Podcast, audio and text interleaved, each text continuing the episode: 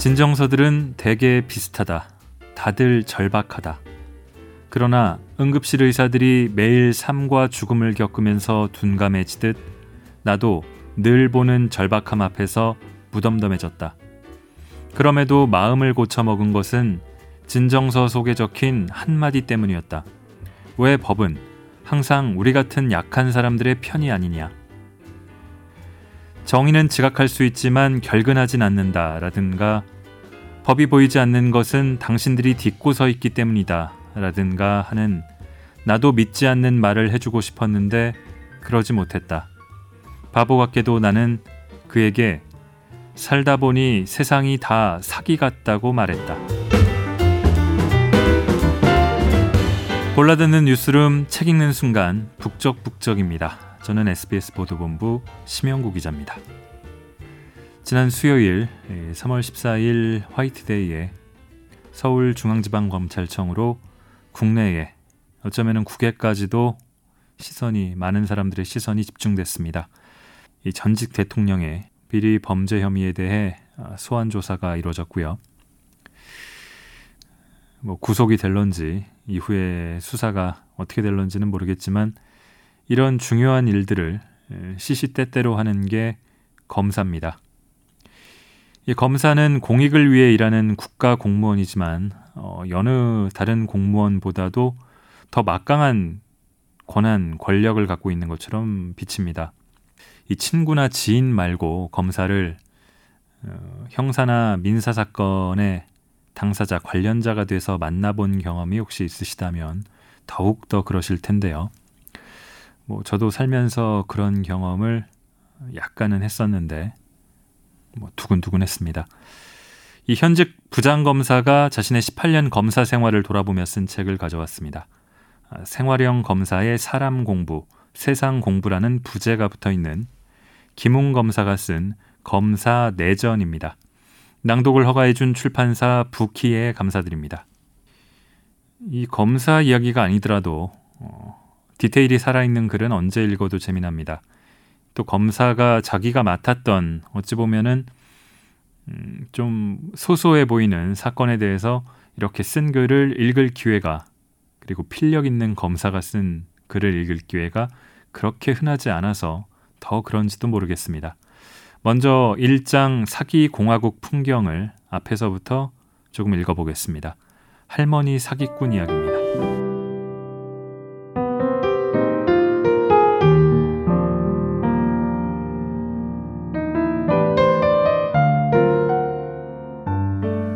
동물의 왕국을 주름잡는 치타는 시속 120km로 달릴 수 있다고 한다.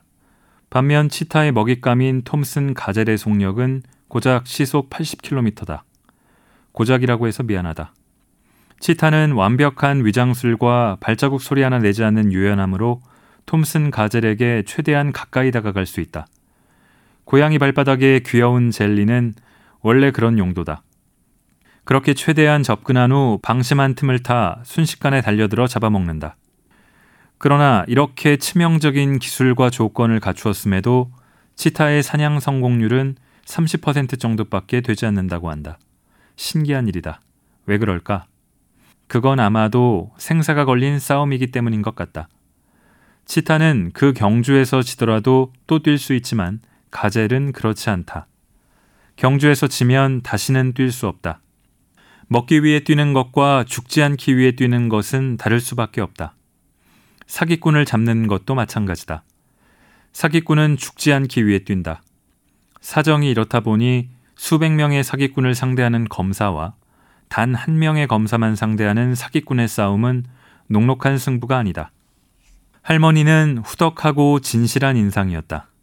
하지만 인상과 달리 할머니는 사기 전력만 34번에 이르고 수백억 원대 어음 사기도 귤 까먹듯 태연히 저지르는 연쇄 사기마였다. 할머니의 사기 수법은 조자룡 헝칼 쓰듯 현란하고 정확해서 그가 한번 나서기만 하면 수많은 중소업체들이 장마철에 감고 떨어지듯 줄줄이 도산했다. 할머니의 수법은 이러했다. 일단 건실한 유통업체를 물색한다. 주로 장기간 어음 거래를 성실하게 해온 작은 상사가 그 대상인데 목표가 정해지면 바지 사장을 내세워 매입한다. 회사를 인수한 후 1년간 소량이지만 꾸준히 거래를 한다. 모든 거래는 어음으로 하고 약속 어음은 어김없이 결제한다. 이렇게 1년 정도 충분히 신용을 쌓은 후 때가 되었다 싶으면 숨겨둔 발톱을 드러낸다. 대기업으로부터 연말 선물 주문이 들어왔다거나 중국으로부터 대량 주문이 들어왔다면서 한꺼번에 엄청난 양의 물품을 구입한다. 주로 손쉽게 돈으로 바꿀 수 있는 알루미늄 괴나 랩톱 같은 물품들을 대량으로 사들인다. 누구나 갑작스런 패턴의 변화는 좋지 않은 신호라는 것을 안다. 추세가 급격히 변하는 것은 정상이 아니라는 의미다. 남편이 갑자기 콜롬보 지갑을 사오면 그건 내연녀에게 콜롬보 백을 사주었다는 뜻이다. 의심해봐야 한다. 할머니의 갑작스런 대량 주문에 대한 반응은 두 가지로 갈렸다. 일부 피해자들은 주문량의 비정상적 변화를 무시하고 장기간의 안정적 거래 추세를 믿는 쪽으로 오판했다. 일부 신중한 피해자들은 거래량의 변화에 민감했고 그에 따른 추가 신용을 요구했다. 하지만 할머니는 그들도 아주 간단히 속였다. 우선 SK텔레콤에 물품을 납품할 것이라고 말한 뒤 자기 수하에게 SK텔레콤 부장 행세를 하게 했다. 별로 어려운 일도 아니다. SK텔레콤 부장 명함은 아무나 만들 수 있다. 사람들은 명함만으로 그가 대기업 부장이라고 믿었다. 피해자에게는 SK텔레콤으로 직접 납품하라고 했다. 그런 후 수하로 하여금 방문자 자격으로 SK텔레콤 본사 주차장에 들어가 피해자로부터 물건을 건네받게 했다. 또 다른 수법은 담보를 제공하는 것이다. 주로 자금 회전이 절실한 건설업자에게 접근하여 약속어음을 주고 빌라를 구입한 후 이를 물품 대금에 대한 담보로 제공하는 것이다. 할머니는 이런 수법으로 거래업체들을 속여 대량으로 물품을 외상 구입한 후 이를 땡처리 시장에 헐값으로 팔아치웠다. 두꺼비가 파리 잡아먹듯 눈 깜짝할 사이에 중소업체 수십 개를 들어먹은 것이다. 여기까지는 뭐 이야기할 만한 거리도 못 된다. 사기 공화국에서 이 정도 사기꾼은 야산에서 멧돼지 보듯 흔한 일이다. 할머니의 내공은 이제부터 드러난다. 할머니는 10년 넘게 같은 사기를 반복했는데 단 한 번도 처벌받지 않았다. 게다가 수차례 수배를 받아 기소 중지가 되었음에도 전혀 체포되지 않은 전설적인 기록도 가지고 있었다. 무엇보다 놀라운 점은 자기 발로 검찰청에 걸어 들어가 수배를 푼 다음 당당하게 걸어 나오는 일이 허다했다는 것이다. 이쯤 되면 멧돼지가 버젓이 9호선 타고 다니는 셈이니 지면을 할애할 만하다. 물론 할머니가 처음부터 고수였던 것은 아니다. 그도 소시적에는 감방을 들락거린 속칭 꽈배기였다. 그러나 어설픈 처벌이 반복되면서 마치 비온 후 죽순 자라듯 사기 공력이 늘었고 경찰, 검찰의 속성에도 정통하게 되었다. 꽃다운 청춘의 한 조각을 깜빵에서 보낸 대가로 얻은 관록과 후덕한 인상, 그리고 대범함이 더해져 만렙 사기꾼으로 성장한 것이다. 할머니가 한바탕 해먹고 나서도 어음 만기일까지는 사기 행각이 드러나지 않는다. 그렇게 서너 달이 지나간다. 어음 결제일이 한참 지나서도 피해자들은 속았다는 것을 인정하지 않는다. 그런 인상이 아니었다는 것이다. 사람들은 상대방의 외모나 인상만 보고 판단하는 경우가 많고 또 그런 허술한 판단이 옳다고 고집스럽게 우긴다. 더욱이 사람들은 너무 큰 불행이 닥치면 부정하고 싶어 한다. 그래서 사기를 당한 것이 아니라고 스스로를 속인다. 할머니의 회사에 피치 못할 사정이 생긴 걸 거라고 곧 돌아와 예전처럼 어음을 잘 해결해 줄 거라고 스스로를 속인다. 그러나 결국 현실을 직면할 수밖에 없게 되면 그제야 고소장을 작성한다. 대개 자기가 납품한 물건이 땡처리 시장에 나앉아 있는 것을 직접 보고서야 고소를 한다. 고소장이 접수되어도 몇 달간은 이름뿐인 바지 사장을 뒤쫓는다. 주로 주거 부정이거나 노숙자인 바지 사장을 간신히 잡고 나서야 할머니의 존재가 드러난다. 그러나 할머니는 이미 허공 속의 연기처럼 사라진 뒤다. 할머니를 수배한 뒤 사건을 기소 중지하고 나면 1에서 2년이 훌쩍 지나간다. 우연히 할머니가 잡히더라도 그는 바지 사장에게 책임을 전가한다. 그럼 사라진 바지 사장이 나올 때까지 할머니를 참고인 중지 처분하고 다시 풀어준다. 바지 사장이 잡히면 다시 할머니에게 전가하고 할머니가 잡히면 다시 바지 사장에게 전가하고 이런 말도 안 되는 상황이 계속되는 것이다. 할머니의 대범함은 이제부터 시작된다. 할머니는 도주 중에도 자신에 대한 수배를 해제시켜야 할 상황이 되면 주저없이 검찰청에 출석했다. 주로 외국에 나가야 하거나 또 다른 사기를 위해 자신의 신원을 확인시켜줘야 할 때다. 우리나라 검사들은 2년마다 인사 이동을 한다. 대구지검에서 근무하다 순천지청으로 가는 시기다. 인사 이동을 하면 그동안 자신이 담당했던 사건들은 해당 검찰청에 그대로 두고 가는데 대략 200에서 300건이다. 이 사건들은 다른 검사들이 배당받아 처리하게 된다. 이것을 재배당이라 한다. 재배당은 매우 빈번하게 일어난다. 통상 6개월마다 이루어지는 부서 이동이나 휴직, 연수 등 검사가 자리를 비워야 할 때에도 일어난다. 개인적인 생각이지만 언론에 자주 나오는 검사보다는 재배당과 이송을 적게 하는 검사가 좋은 검사다. 재배당을 하게 되면 모든 수사가 일시에 얼어붙게 되고 새로운 검사가 재배당 받은 사건을 파악하는데 오랜 시간이 필요하기 때문이다. 더구나 재배당을 받은 검사는 기소 중지된 사건의 존재 자체를 모른다. 기소 중지된 사건들은 기록 보관 창고에 있고 전산상으로만 승계가 된다. 해당 사건은 수배된 피의자가 잡혀야 창고에서 나와 빛을 보게 되고 검사는 그제야 비로소 해당 기록과 대면하게 되는 것이다. 불행히도 할머니는 그 사실을 잘 알고 있었다. 할머니는 새로운 검사에게 자신의 사건이 재배당된 것을 확인한 후 토요일 오전을 택해 느닷없이 검사실로 쳐들어온다. 당시에는 토요일 오전에도 근무를 했다. 조금 있으면 퇴근한다는 기대감으로 느슨해진 틈을 타 다짜고짜 욕설과 고함을 지르며 들이닥치는 것이다.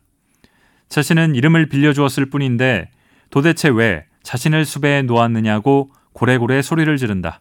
이른바 선빵을 날리는 것이다. 그 기세에 눌린 새로운 검사는 전임 검사가 무언가 실수를 했구나 싶은 생각이 들어 쩔쩔매게 된다. 기선에서 밀리면 끝까지 밀리는 법이다. 병아리 때 쫓기면 장딱이 돼도 쫓긴다. 검사는 할머니의 역정에 쫓겨 허둥지둥 기소 중지된 사건을 찾는다. 기소 중지된 사건들은 검찰청 기록보관 창고 안에 있다. 이 창고에서 기록을 찾는 데만 3, 40분이 걸린다. 한참 만에 기록이 검사실로 옮겨지는데 그 엄청난 두께에 검사는 지레 겁을 먹는다. 자신도 퇴근해야 하고 같은 방에 있는 수사관이나 실무관도 퇴근해야 하는데 한두 시간 내에 볼 수 있는 양이 아니기 때문이다. 이때 검사도 사람인지라 타협을 하게 된다. 제 발로 걸어 들어온 인자한 인상의 할머니를 구태여 체포해서 당장 기록을 살펴볼 것이 아니라 일단 귀가시키고 나중에 천천히 파악한 후 다시 불러야겠다고 생각한다. 제 발로 찾아온 사람이 도주할 리 없다고 자신과 타협한다. 그래서 검사는 할머니에게 뭔가 착오가 있었던 것 같다고 사과하면서 우선 수배를 해제시켜 놓을 테니 나중에 소환하면 꼭 나오시라고 당부한다. 이렇게 할머니는 수배가 해제되고 아무런 조사도 받지 않은 채 오히려 검사의 사과를 받으며 당당히 검찰청을 걸어나간다. 들뜬 토요일의 퇴근 욕심이 부른 집중력 부족을 할머니는 이탈리아 축구의 전설 인자기 뺨칠 위치 선정으로 파고드는 것이다. 한편 검사는 주말을 보내고 월요일이 돼서야 기소 중지된 할머니 사건을 제기한다. 이제 다시 사건 번호가 부여되고 전산에 입력이 된다. 그러나 사건 번호가 입력되었다고 바로 수사가 시작되는 것은 아니다. 통상 사건은 3개월 이내에 처리해야 하고 그렇지 못할 경우 매월 수취화되는 사건 처리 통계에 안 좋은 영향을 미치게 된다. 그러다 보니 검사로서는 오래된 사건들을 먼저 보게 되는 것이다. 이제 갓 제기하여 사건 번호를 부여받은 할머니 사건은 당연히 우선순위에서 밀리게 된다. 결국 검사가 할머니 사건 기록을 들여다보는 것은 제기 후 3개월이 임박해서다. 3개월 후 할머니의 사건 기록을 본 검사는 자신이 속았다는 것을 깨닫고 급히 할머니에게 출석을 요구한다. 할머니는 당황하지 않고 당연히 출석하겠노라고 말한 후 그 시간을 최대한 늦춘다. 막상 출석하기로 한 날이 되면 병원에 입원해야 하니 일주일쯤 시간을 더 달라고 한다. 진단서도 팩스로 보내준다. 물론 일주일 후에도 나오지 않는다. 일주일 후에는 또다시 일주일 연기를 부탁한다. 점차 전화도 잘 받지 않고 이제 초조해지는 것은 검사 측이다. 그러다 보면 장기 미제가 되어 부장과 차장에게 온갖 욕을 얻어먹은 뒤 결국 수배를 걸고 기소 중지를 하게 되는 것이다. 그러다 보면 인사 이동 시기가 되고 그 검사는 기소 중지된 기록과 짙은 회한을 남긴 채 다른 검찰청으로 떠난다. 그리고 그 자리를 대신하러 온 새로운 검사는 토요일 오전에 느닷없이 할머니의 욕설을 듣게 되는 것이다. 그런데 그 새로운 검사였던 나는 좀 특수한 상태였다. 초임 검사로서 풍운의 꿈은 불과 한두 달 만에 사라지고 새 직업을 알아봐야 할 형편이었다. 일을 못했기 때문이다. 모든 통계가 안 좋았다. 미제도 많았고 모든 사건을 시안에 임박해서야 간신히 처리했다. 멀쩡히 자백하던 사람도 내 앞에만 오면 부인을 했다. 구속된 피의자를 연달아 다섯 번이나 무혐의로 풀어주기도 했다.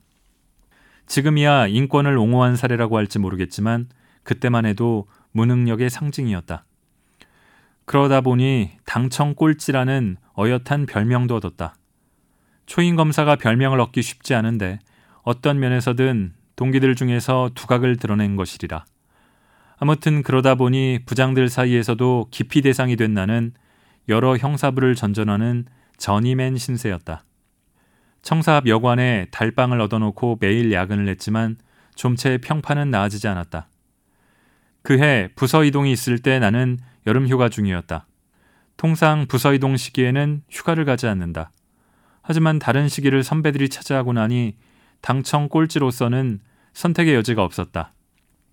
휴가를 다녀오자 이미 부서 이동이 있었고 뜻밖에도 내가 조사부에 배치돼 있었다.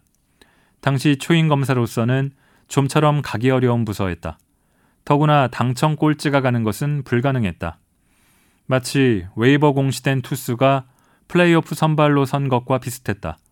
나도 의아했고 모든 검사들이 의구심을 가졌다. 당시 조사부장은 얼마나 마음이 힘들었는지 차장 검사를 두 번이나 찾아가 당청 꼴찌는 못 받겠다며 재고를 부탁했다고 한다. 참, 일반적인 회사에서는 부장이 차장보다 상급이지만 검찰청은 다르다. 차장은 차 검사장의 줄임말로 부장의 상급자고 모든 사건의 결재를 담당하는 중요하고도 엄청난 중노동을 하는 역할이다. 지리산 천왕봉으로 올라가기 직전에 반드시 거쳐야 하는 깔딱고개와 같은 것이다. 아무튼 당시 차장은 무슨 이유에선지 얼굴도 모르는 나를 조사부로 강력하게 밀어주었다. 그러나 당청 꼴찌가 조사부에 가게 되자 주변의 시선이 곱지 않았다. 조직에서 한번 무시당하면 살아남기가 여간 어려운 것이 아니다. 그래서 나는 눈치를 보느라 선배들이 시키는 잡일을 많이 했다. 그중 가장 대표적인 것이 대신 당직을 서는 일이었다. 문제의 그날 역시 당직이었다. 당직은 통상 밤 12시까지 청에서 대기를 해야 한다. 그러니까 나는 집에 갈 수 없었다. 그런 까닭에 노는이 장독 깬다는 심정으로 할머니의 기록을 읽기로 했다. 예상과 달리 검사가 자리를 잡고 앉아 기록을 읽기 시작하자 당황한 할머니가 자꾸 말을 붙인다. 순하게 생겼는데 검사라니 믿기지 않는다는 말을 한다. 다들 그리 생각하고 나도 부인하진 않는다. 그러더니 묻지 않은 자신의 고향 이야기도 한다. 청상 과부가 되어 안 해본 일 없이 고생했다는 이야기며 연탄가스 먹고 죽을 뻔한 이야기 등 눈물 없이는 들을 수 없는 넋두리를 하더니 느닷없이 우리나라 경제력 집중에 대해 어떻게 생각하느냐고 묻는다. 나는 잘 모르는 분야라고 하자 젊은 사람이 의식이 없다며 그건 청춘이 아니라고 훈계도 한다. 할머니는 예상과 달리 의식 없는 검사가 몇 시간째 기록을 읽고 있자 뭔가 잘못되어 간다는 것을 깨달았다. 그러나 할머니도 이른바 빠꾸미, 그 정도 대비하지 않았을 리 없다. 정서적인 접근이 실패하자 두 번째 계획을 꺼냈다. 자꾸 현기증이 난다고 하면서 물을 달라고 했다. 그러더니 갑자기 주섬주섬 진단서를 꺼내 보여주면서 예전에도 응급실에 늦게 가는 바람에 전신마비가 올 뻔했다며 위협구를 던졌다. 견제구다. 겁이 났다.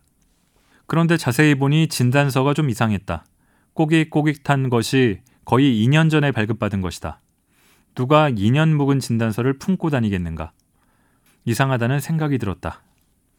기록은 이제 절정으로 치달아 할머니의 자영업자 대학살 연대기가 펼쳐지기 시작했다. 나는 기록을 보면서 힐끗힐끗 할머니를 쳐다보기 시작했다. 평범한 외모와 달리 사람도 직사시킨다는 청자 고둥이 떠올랐다. 전인 검사의 출석 요구에 대해 자기는 검찰청 쪽으로는 오줌도 안 싸니 알아서 잡아가라고 했다는 할머니의 유난스러운 배설 습관을 기재한 수사 보고서들이 몇 장씩 달리기 시작했다.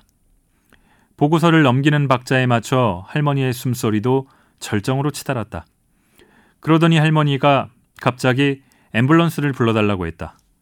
정말 고민스러운 순간이었다. 분명 꾀병이라고 생각됐지만 확신까진 아니었다. 꾀병이 아니라는 확증이 없었다. 만약 아니라면 치명적이다. 할머니는 당장이라도 쓰러질 것처럼 보였다. 웩웩 소리를 치더니 쭈그려 앉는다. 그 순간 나는 설사 꾀병이라도 119를 불러야겠다고 결정했다. 검찰은 원래 사람 잡는 곳이 아니기 때문이다. 그런데 전화기를 드는 순간 할머니는 억 소리를 치더니 바닥으로 쓰러졌다. 그러곤 거품을 물고 경련을 일으켰다. 눈앞에서 사람이 거품 물고 쓰러지는 것을 직접 본 사람들은 별로 없을 것이다. 궁금하지 않겠지만 그 기분을 알려주자면 그냥 머릿속이 까매진다. 너무 당황스러워 119에 전화하려던 것도 까먹었다. 그냥 멍하니 서 있었다. 마침 계장은 담배를 피우러 나간 상황이었다. 인공호흡을 해야 하나? 사람의 코는 모양이 제각각이듯 좋아하는 향에 대한 기호도 천차만별이다. 어떤 사람은 꽃 냄새를 좋아하지만 어떤 사람은 암모니아 냄새를 좋아하기도 한다. 나는 세제 냄새를 좋아했다. 왜냐고 묻지는 마시라. 기호에는 원래 이유가 없다. 각자의 독특한 기호는 가끔 예상치 못한 곳에서 밥값을 하기도 한다. 할머니의 입에 다가간 순간 뭔가 익숙한 냄새가 났다. 어디선가 아주 친근하게 맡아봤던 이 청초한 냄새는 알듯 말듯 콧속과 머릿속을 맴도는 이 냄새는 그렇다. 그것은 하이타이 냄새였다. 갑자기 저구석에 처박혀 있던 이성이 형광등 켜지듯 돌아와 비로소 기능을 하기 시작했다. 잠시 자리를 비운 것이 미안했던지 이성은 부지런히 밀린 일을 했다. 나는 어려서부터 잔병과 큰 병 어느 한쪽으로 치우치지 않고 골고루 알았기 때문에 어지간한 증상은 몸소 겪어봤다. 월요일 운동장 조례에서 쓰러진 것 정도는 이야기거리도 못 된다. 이렇게 쓰러지려면 얼굴색이 변하든지 식은땀이라도 흘려야 한다. 그러나 할머니는 마치 드라마 속의 회장님처럼 멀쩡하게 쓰러졌다. 가만히 할머니를 쳐다보니 지쳤는지 경련도 멈춘다. 누워서 억지로 경련을 일으키려면 강한 코어 근육이 필요하다. 할머니에게 그런 강력한 근력 운동은 위험할 것 같아 조용히 귀에 대고 할머니 옥시크린은 언제 넣어드릴까요? 라고 속삭였다. 그때 나는 할머니의 미간과 입이 미세하게 움직이는 것을 보고 말았다. 할머니는 아쉬움이 남았던지 몇 초간 더 혼신의 연기를 했지만 관록에 걸맞게 신속한 판단을 내렸고 이내 툭툭 털고 일어나 짧은 욕설 한마디로 상황극을 마감했다. 할머니는 최후의 수단으로 미리 하이타이를 환으로 만든 후 몰래 가지고 온 거였다. 하이타이 환을 입속에 넣고 침으로 녹이면 상당한 양의 거품이 나온다. 쓰러지는 거야 누구나 할 수 있지만 거품을 연기하려면 과학의 힘을 빌려야 한다. 결국 할머니는 구속되었다. 그 후 할머니는 나에게 곧 죽을지도 모르는 자신을 꼭 구속시켜야 했느냐고 비난했다. 그러더니 자기는 실적을 노리는 피도 눈물도 없는 검사의 희생양이라고 악다구니를 부렸다. 나는 할머니에게 에로라는 경제학자를 아느냐고 물었다. 경제학자 케네스 에로가 말하길 모든 상거래에는 신뢰가 포함되어 있다고 한다. 따라서 신뢰관계는 경제활동의 필수 불가결한 요소인데 상호 신뢰가 결여되면 세계 경제까지 지체된다는 것이다. 나는 할머니에게 할머니 때문에 세계 경제가 지체되었다고 말했다. 할머니는 나를 빤히 쳐다보더니 그게 뭔 개소리냐고 받아쳤다. 신경 쓰지 말라고 말했지만 사실 그건 할머니가 재판을 받다 구형량을 듣는 순간 진짜 쓰러질 수도 있다는 뜻이었다. 가젤은 목숨 걸고 뛴다. 그래서 치타라도 잡기 힘들다. 숨이 턱이 찰 때까지 뛰지만 때때로 가젤을 놓친다. 그래도 가젤과 결탁해서 일부러 놓아주었다고 비난받지는 않는다.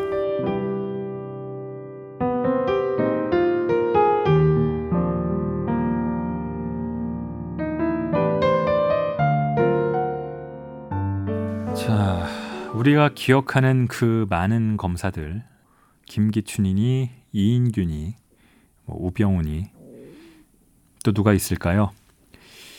다 나라를 들었다 놨다 했던 검사 출신의 분들이지만 그 인상이 썩 좋지는 않습니다. 뭐 저는 일단 그렇습니다.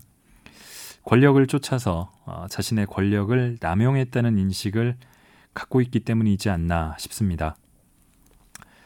대통령이나 아, 국회의원 같은 권력자 수사부터 뭐 재벌도 그렇고요. 어쩌면은 소소한 형사 사건 수사 이르기까지 그런 검찰, 검사에 대한 불신이 뭐 되게 팽배한 것 같습니다. 맨 처음 읽었던 대목이기도 한데 법이 왜 약한 사람들의 편이 아니냐, 약자에게는 무관심하냐 이런 항변과 질문 한 번쯤은 가져볼 법한데 저자인 김용 검사는 어떤 대답을 했을까요?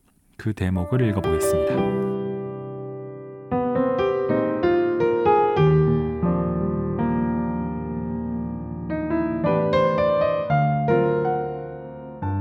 그 사건은 다른 경찰서로 이송되었고 불이 꺼진 채 별다른 조사 없이 검찰로 송치되었다.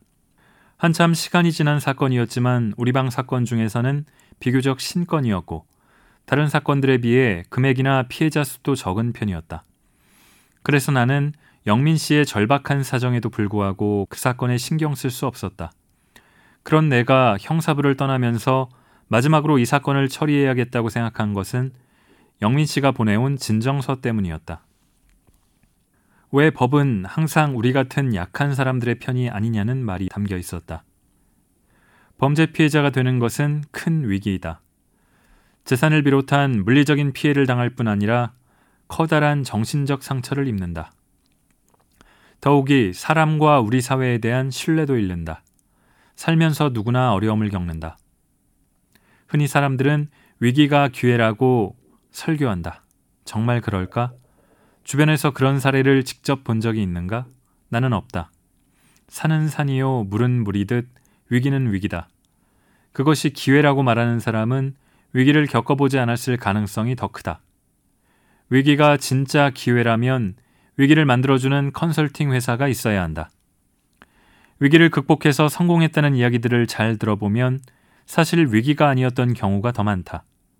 단순한 순환 과정에서의 일시적인 부침에 불과한 것을 크나큰 위기였던 것처럼 호들갑 떠는 이유는 자신이 뛰어난 능력을 갖고 있다고 포장하고 싶은 욕망 때문이다.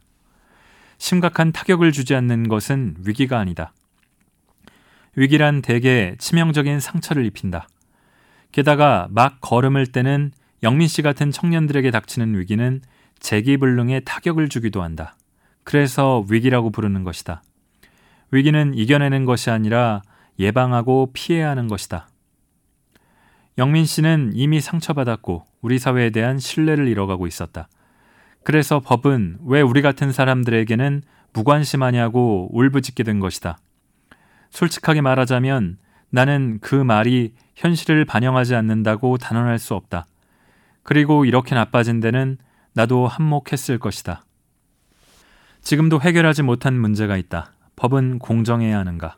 공정은 누구에게나 같은 기준을 적용해야 하는 것인가? 태생적으로 자산이 적은 사람에게는 좀 더 관대해야 하는 것인가?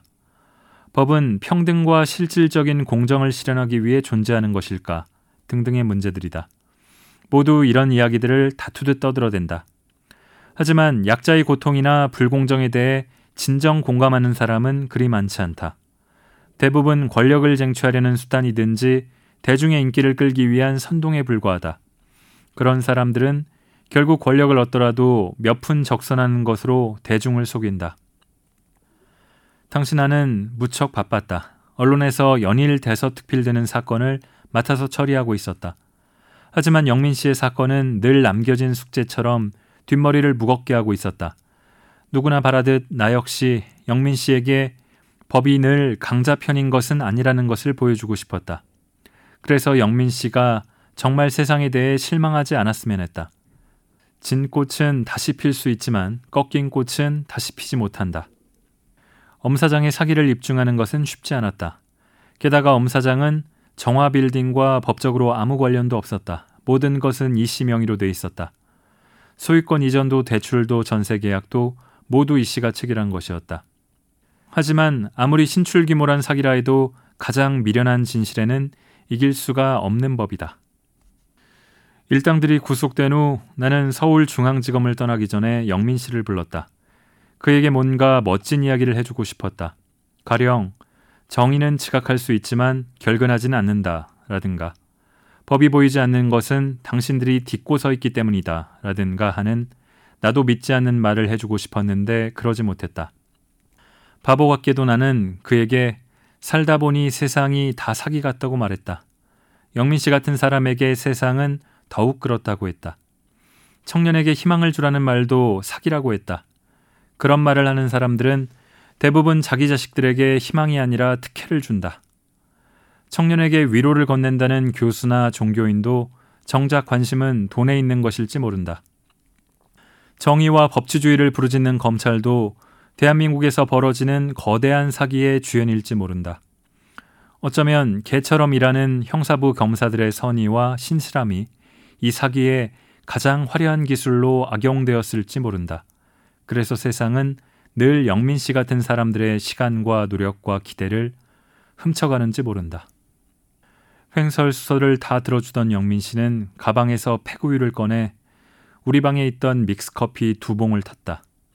팩우유를 흔들던 영민 씨는 더블샷이라고 말하며 내게 웃어 보였다. 청년의 웃음이 그리 무거운 것은 처음이었다. 구르고 채여도 그래도 영민 씨는 대한민국의 국가대표다. 늘 나와는 어울리지 않는 직업이라고 생각하면서도 검사 생활을 계속하는 것은 가끔 이런 국가대표에게 힘이 되어주고 싶어서다. 때로 실망을 주기는 하지만 그래도 우리는 언제까지나 세상의 영민 씨들을 응원할 것이다.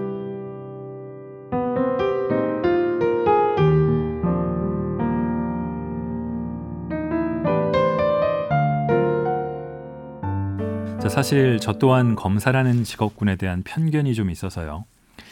이 책은 흥미가 갔지만 어, 읽을까 말까 어, 고민했습니다.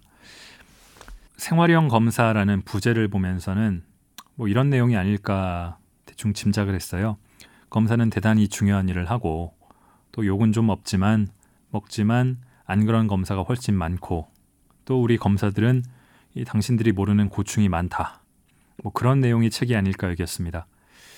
책을 재미있게 읽긴 했는데요. 이 제가 읽지 않은 대목인데 뭐 간부급 판사와 검사가 술 마시다가 직급 낮은 검사들을 판사들을 그 자기 밑에 있는 사람들이죠. 누가 더 많이 불러내나 밤에요. 그런 내기를 하는 대목 같은 거는 이런 자들에게 이렇게 큰 권한을 줘도 되나 하는 생각까지 들면서 제 편견이 더 강화되기까지 했습니다. 물론 저자인 김웅 검사는 이 호출을 거부하면서 조직에서 또라이 취급을 받았다고 합니다.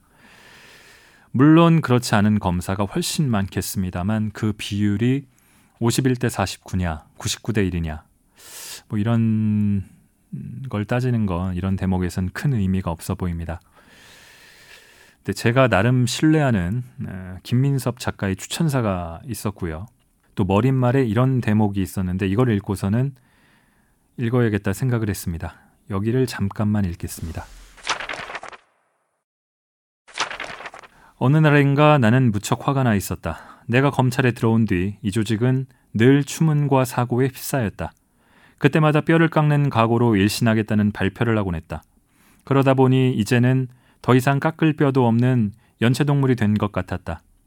그런 상황을 접할 때마다 늘 죄인처럼 지냈지만 추문과 아무 상관이 없는 대부분의 검사들이 왜 싸잡아서 욕을 먹어야 하는지 의구심이 들었다.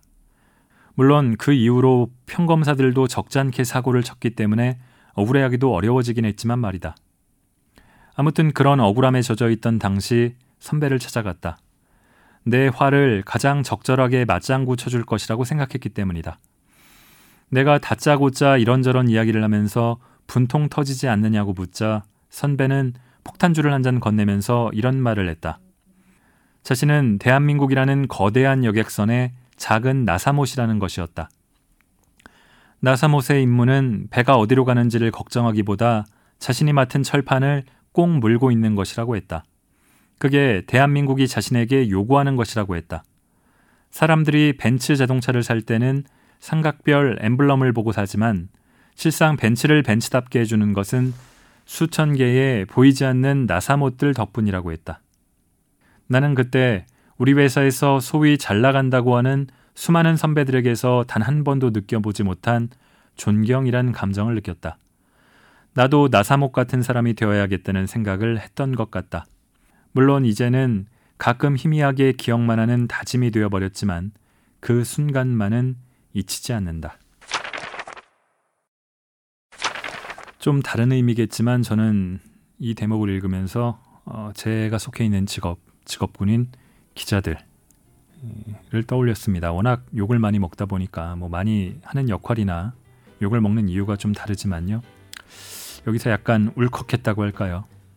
욕먹을 구석이 많지만 그래도 싼 측면들이 굉장히 많지만 그럼에도 저희 기자들 중에는 이 대한민국의 대한민국이라는 커다란 배에 나사목 같은 역할을 묵묵히 때로는 떠들면서 하는 기자들도 많다고 이 책의 마지막을 빌어 말씀드리고 싶어졌습니다. 들어주셔서 감사합니다.